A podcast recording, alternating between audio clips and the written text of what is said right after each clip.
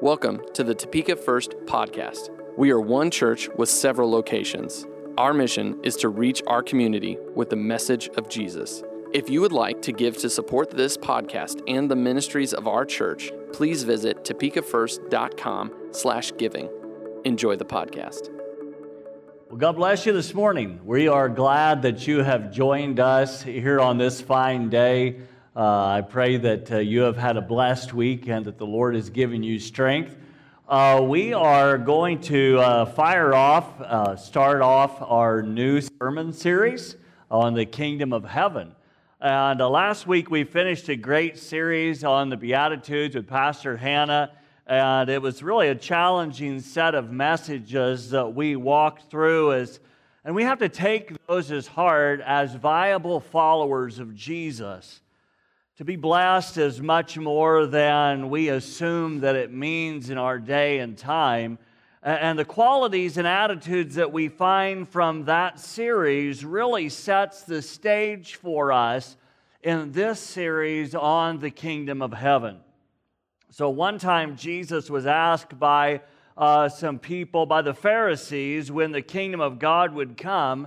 And Jesus replied to them and he said this he said, the, the coming of the kingdom of God is not something that can be observed, not something you can see.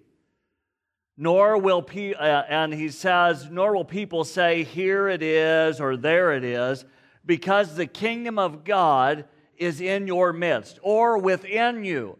And it's important for us to understand what he's saying. And really, those religious leaders that came to Jesus at that point and asked him that question, uh, they were likely looking for a tangible kingdom uh, that would give them liberty as a country. And, uh, and, and here we find that Jesus was providing freedom that, uh, that would start with the heart and then from the heart move on to other things as well in our lives. It should affect everything. So each of these following weeks, we'll be dealing with this overarching uh, theme of the kingdom of heaven. Uh, as Jesus is speaking to his disciples and the crowds who were, who were willing to listen to him and to open up their hearts and minds. But in Jesus' teaching, he is handling some very specific subjects, and it's like they are simply one shots, you know, a picture of something very specific under the kingdom of, of heaven. And Jesus is dealing with several poignant sayings that can really affect how we relate to the world around us. We live in this world, uh, as the scripture speaks of, we're not of this world, but we live here, and we have the opportunity to do that. But today I have an opportunity to speak to you from Jesus' message over here in Matthew chapter 5, verse 13 to 16. Uh, it's where Jesus declares a couple things. He says, You are the salt of the earth. And then he goes on and he says, You are the light of the world. Uh, even though we are, these are one shots, they're, they're a picture of a subject that, deal, uh, that Jesus is dealing with here. We understand that he is not speaking in a vacuum. He's not speaking in a vacuum. And we, we have here the practical application of the principles that Jesus just taught to the disciples before this who had been listening to him out on the hillside. And Jesus, although he had began by pronouncing certain people to be blessed, it does not close, he does not close the Beatitudes without suggesting that those kind of people were right there with him at that point in time. Those who are meek, those who are poor in spirit, those who are righteous, who live justly, those who live for the Lord. He has even said, Blessed are you when people insult you and persecute you falsely. And now he startles them, uh, startles those humble, unknown people by pronouncing them as more blessed than anybody. So here's the one shot that we have this morning as we jump in here into Matthew chapter 5, verse 13. Why don't you read it with me? It should be on the screen for you, but you can pull out your Bible together with me or out your phone. Look. And it says this Jesus said, You are the salt of the earth. But if the salt loses its saltiness, how can it be made salty again? It is no longer good for anything except to be thrown out and trampled underfoot. And then he jumps right into verse 14 and he says this You are the light of the world. A town built on a hill cannot be hidden.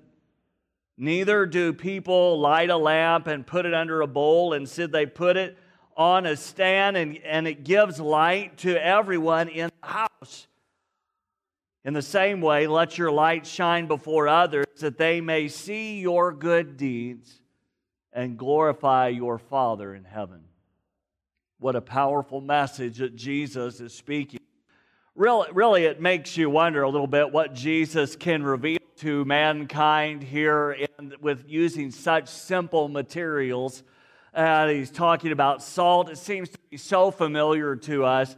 Uh, but most of, most of the people in Jesus' time would have understood all the uses of salt and the value that it had for them. Even for us today, we may think about this passage, and maybe you at home, you, you want to stick your foot, uh, feet up on the coffee table if you're allowed to do that, right? you stick your feet up and put them on the coffee table and relax. I've heard this a hundred times or a thousand times. I've read this passage, I've heard it preached on, and maybe you're thinking about leaning back and dozing. Ah, don't do it. Don't do it. Stay here with us. Keep engaged in the Word of God because I believe the Lord is still speaking to us through this very powerful passage. Sure, salt and light are common things and have generated a lot of different sayings, even in Jesus' time. But if you notice these two things, they're paired together. he actually pairs light and salt together here. He doesn't really separate them. You notice that these two things are important together, and they really, uh, he really doesn't separate them well. And that, that seems to be Jesus' intention because he is making a point to us. This is why we're going to look at these sayings of Jesus together. We're not really splitting them up much, but we need to keep in mind again that Jesus is speaking under the same theme of the kingdom of heaven or the kingdom of God, and he's playing about how he is talking to them. He, did use the pronouns uh, you several times, uh, and uh, Jesus proclaimed that you are salt and you are light. We really have to ask ourselves well, so who is he speaking to? Well, we get a glimpse of who he's, who he's speaking to if you jump back with me into Matthew chapter 1, verses uh, 1 and 2. I'm sorry, Matthew 5, cha- uh, verses 1 and 2. You find that Matthew writes, His disciples came to him and he began to teach them.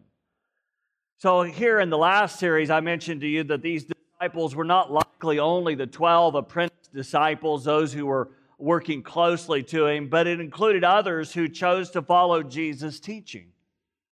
And, they were people like you and I. And the truth is, is that when you choose to follow Christ, you are called his disciple. A disciple is simply a learner, one who studies under another person. And it's privilege and an honor to be called a disciple of Jesus Christ. It makes us something else.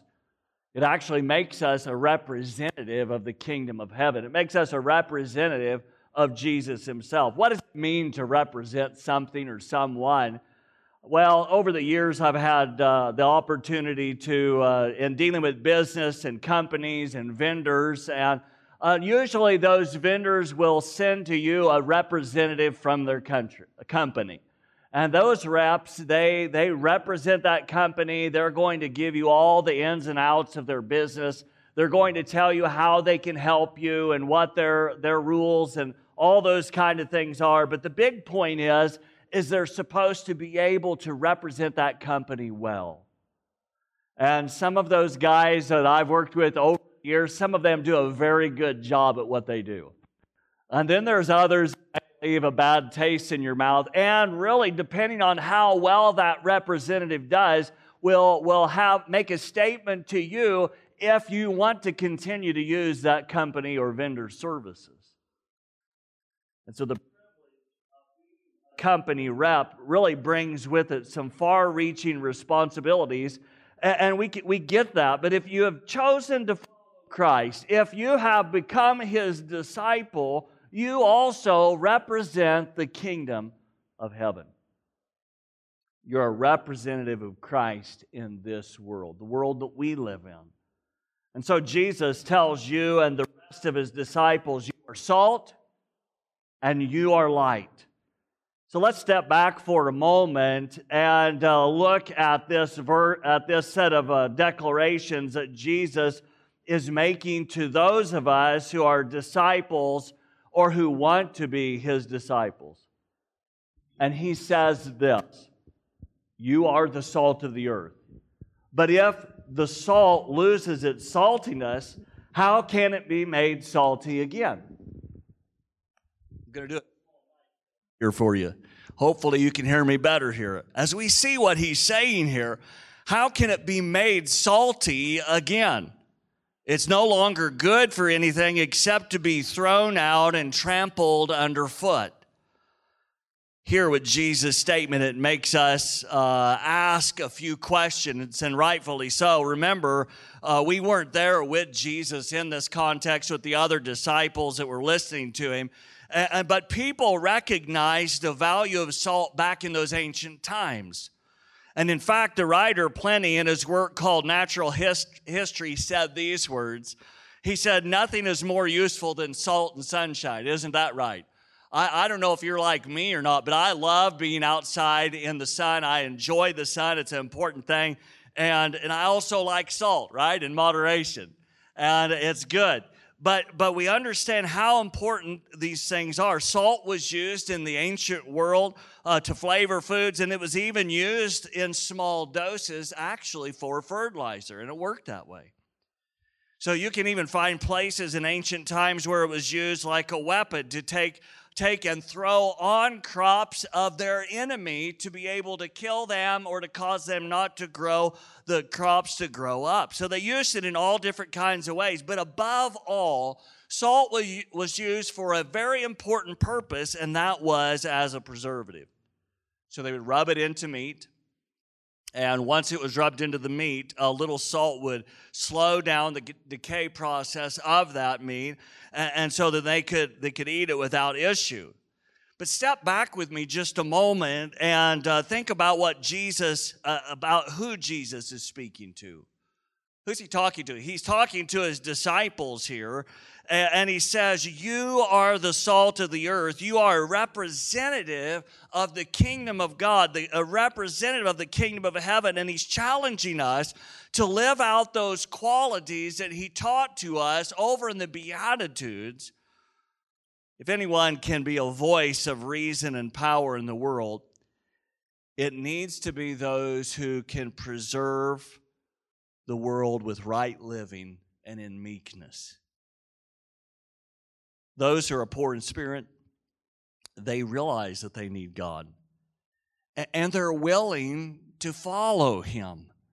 What a responsibility and an honor that you have to serve God by living right before the world that you live in. For all of us, right? That's just the way it is. Be the preservative that you are called to be because that's what God has called you to be. Jesus' crowd included all kinds of people. We know that historically from all the Gospels and the settings that he was in, and included many different people. And now we know he was speaking to disciples, but likely uh, that crowd was peppered throughout the crowd, uh, would have been different people. Yet there were also likely those who were the religious leaders of the day. We saw them many times and many occasions together following him and listening to him. And, uh, and, and, I, and I say we have to be careful about making any kind of blanket statement about the religious leaders of the day, really, because we find that uh, many of them come to faith in Christ. You see it over in Acts chapter 6, verse 7. It tells us this. So, and this was later on after Jesus' uh, death, resurrection, and it says, so the word of God spread. The number of disciples in Jerusalem increased rapidly, and a large number of priests became obedient to the faith. I think that's pretty cool to see that they were coming to faith. We also find Pharisees coming to faith. They were a more challenging a lot of people, right? The apostle Paul was just one of them that we know of. Although uh, the Apostle John said in, uh, in the Gospel of John, chapter 12, verse 42, he said these words. He said, Yet at the same time, even, or many, even among the leaders, believed in him, speaking of Jesus, uh, because but because of the pharisees they would not openly acknowledge their faith for fear that they would be put out of the synagogue. They were they were worried about that social status thing and they were walking a tightrope when it came to faith. Well we all understand what happens when we walk a tightrope when storms come along in our lives and, but we see here something significant. I, I would dare to say that there was a little bit of everyone around the feet of Jesus when he was speaking and teaching. But here is where our question uh, about Jesus' statement comes up, and it goes back into Matthew 5, verse 13. And he says, But if the salt loses its saltiness, how can it be made salty again? It's, it's no longer good for anything except to be thrown out and trampled underfoot. And so, if you look at this at first glance, this doesn't seem to make sense to most of us today. Why? Because really, salt that we know and that we experience, it cannot uh, lose its uh, saltiness. It's a stable compound. But most of the salt that they dealt with back in ancient times uh, derived from salt marshes and places like that, maybe even out of the Dead Sea and stuff. And uh, and so rather than uh, so rather than by evaporation of salt water like they do a lot now, so it, it contained many impurities. And because of that, the actual salt, since it was more soluble than the impurities, could be leached out of all that substance. It left a residue so diluted that it was of little worth, and they could just pitch it. It wasn't worth using. And so other scholars even mention that Jesus may be alluding to some of the salt blocks that were used among uh, the Arabs of the time in their ovens. And so they would use those ovens, they would get hot, and after a while, it would finally crystallize the salt. And then it was of no value. They would take those blocks of crystallized salt out and pitch them and, and then replace them. So it's in a, uh, the reality is is that salt, at least in Jesus' time, could have lost its savor, and this does matter to us. It matters to you and I because Jesus is making a point for his disciples back then and for us now today. And the question is is how can it be made salty again? It's not it's not meant to have an answer really. The point is, is that Jesus' disciples are to live as a preservative in the world by following the kingdom norms that he taught. What out of the Beatitudes?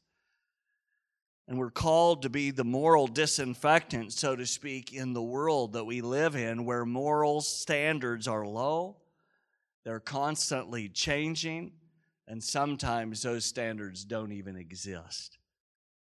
But here is Jesus' point. We can only do this if we hold on to our own godly virtue and morals that God gives to us.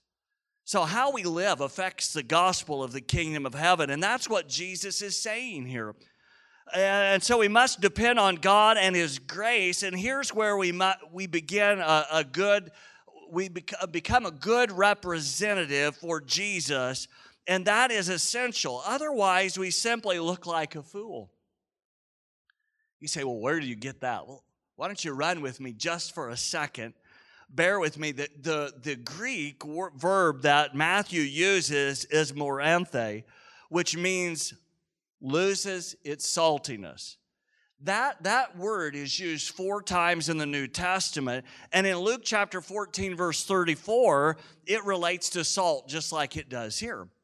But we find in some of Paul's writings in Romans chapter 1 verse 22 and also in 1 Corinthians chapter 1 verse 20 that it has a more common meaning uh, to make or become foolish. Who would have thought? So its root word actually comes from more, which means fool. It's difficult not to notice that Jesus' disciples who lose their saltiness are in fact making fools of themselves.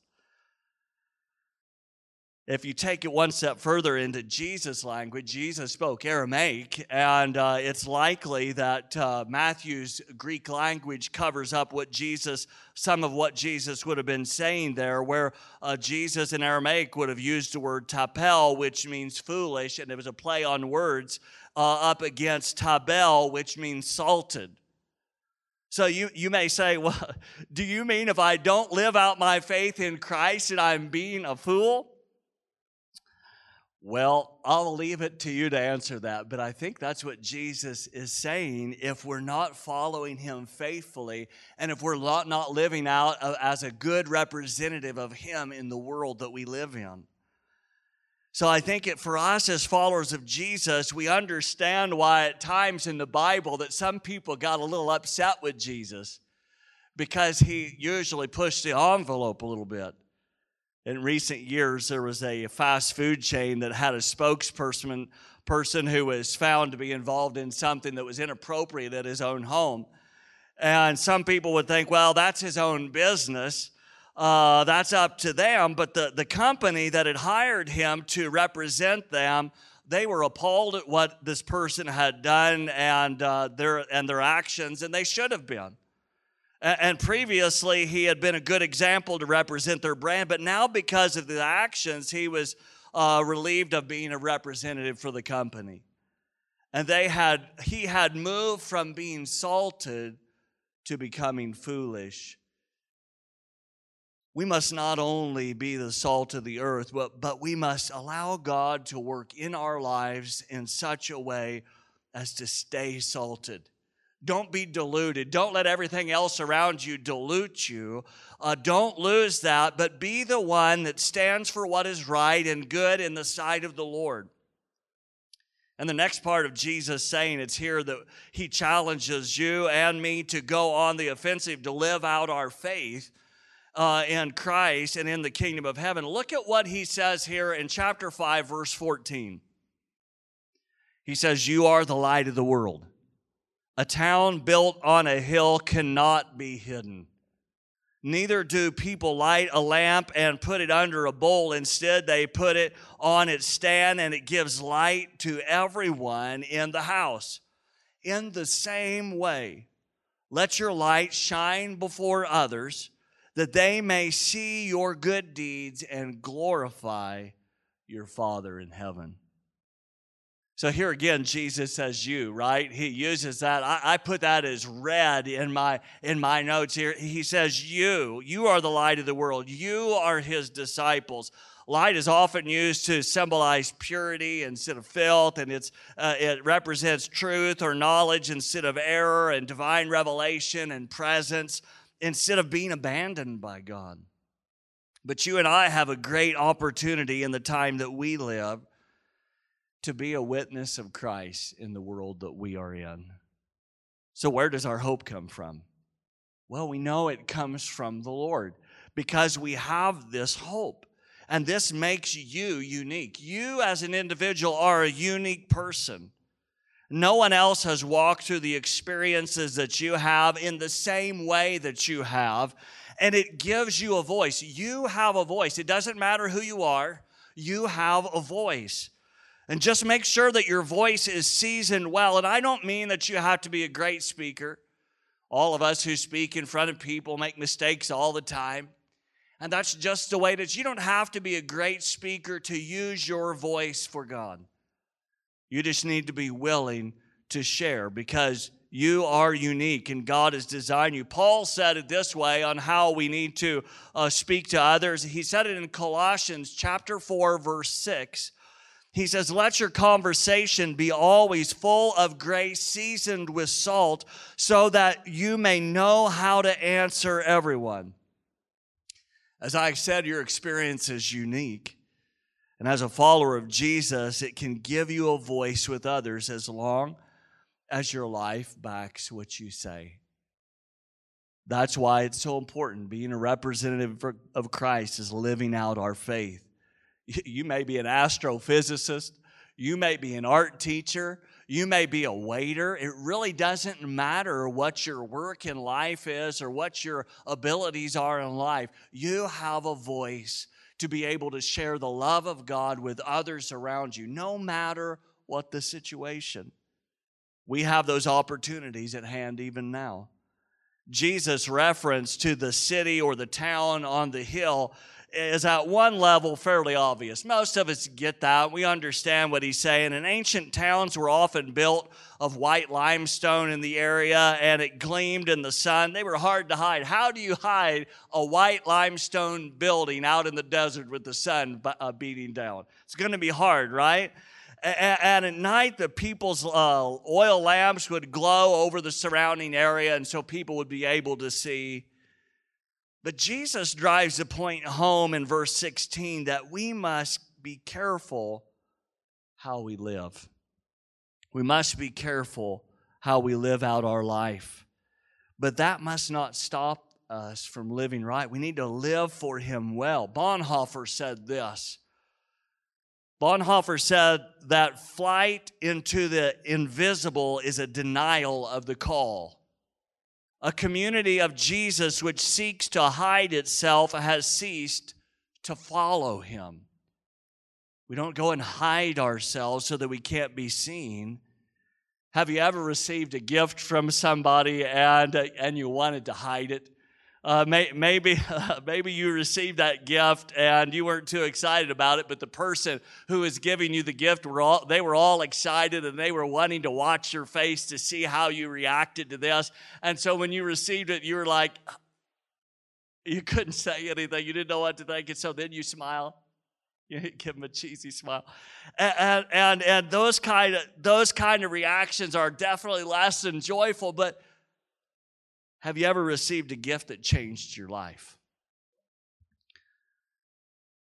I remember meeting a person who had a serious illness in their life, and because of that, they needed someone to donate. Donate an organ for them. And I remember that once they received that uh, owner's door, uh, the, the donor's organ, uh, they let people know how grateful and how thankful they were because it saved their life. They let others know. Why? Because it was a game changer for them. And for us as followers of Jesus, we don't want to just cover over or put a bowl on the light of our life because what Jesus has done for us. Jesus gave us new life. Not life as the world has it. Not life because we got a new BMW, or not life because we got this or that, or because we got a new house, or no, life because Jesus saved our soul and set us free and gave us hope, and we have hope for eternity. See, we've received the greatest gift ever. So, why, why would we ever hide that? Why would we hide being forgiven? It's like some of the religious people of Jesus' day. They, they, they didn't want to look bad in others' eyes. The truth is, is that we've been called. And again, as Bonhoeffer said, a community of Jesus which seeks to hide has ceased to follow him. I pray that we never do that in our lives as followers of Christ that we live out our life faithfully before all of humanity, loving God and loving peoples and inspiring hope. This time, our worship team is going to come up as I start closing. And uh, there, there was a woman named Esther. This woman named Esther was, uh, she was just really an average person in some sense. And through a series of events, uh, she was really brought into a situation where she was going to become the queen of a pagan land. It was not something that should have been taken lightly uh, as a queen. In this case, she was simply a trophy, trophy wife. That's just the way it was. She was just a trophy wife without a voice.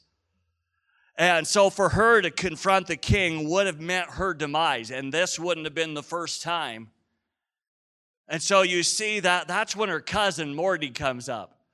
Morty comes up to her and he says, Hey, look here. He says, And who knows but that you have come to your royal position for such a time as this? Did she hold back? No, she didn't. She took her life in her hand and she left it in God's hands, really. And she went before the king, and the God worked in her behalf. Jesus has called you and I to become salt and light to the world that we are living in and the world without spiritual direction. Oh, they have ideas. There are many ideas out there to try to make amends for life and to make things work, but they're missing out on the one who can forgive them and bring them into a proper relationship to the one true living God. We have been called to be salt and light.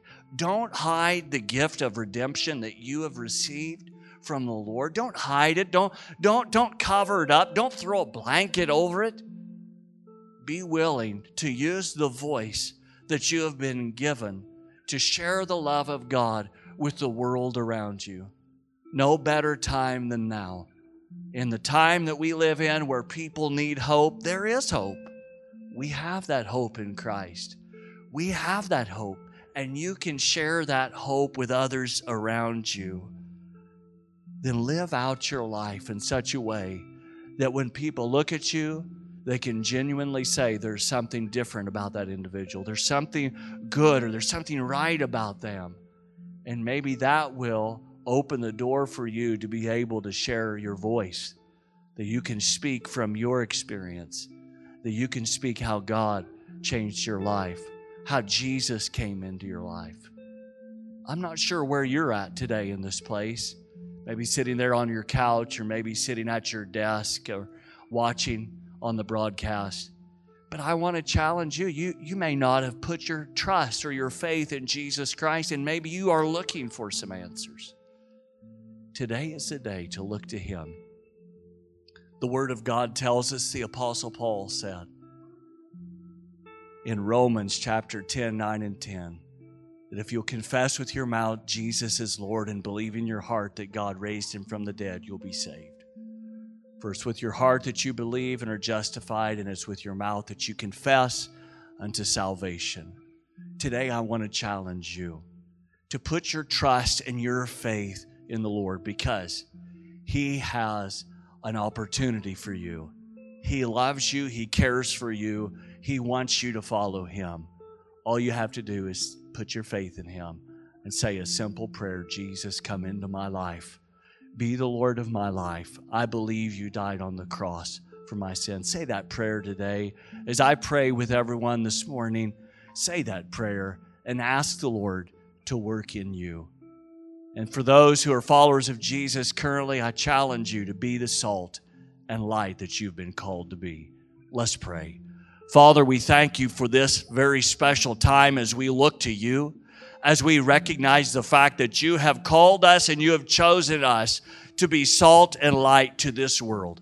Father, we pray that you would do a mighty work in each and every one of us.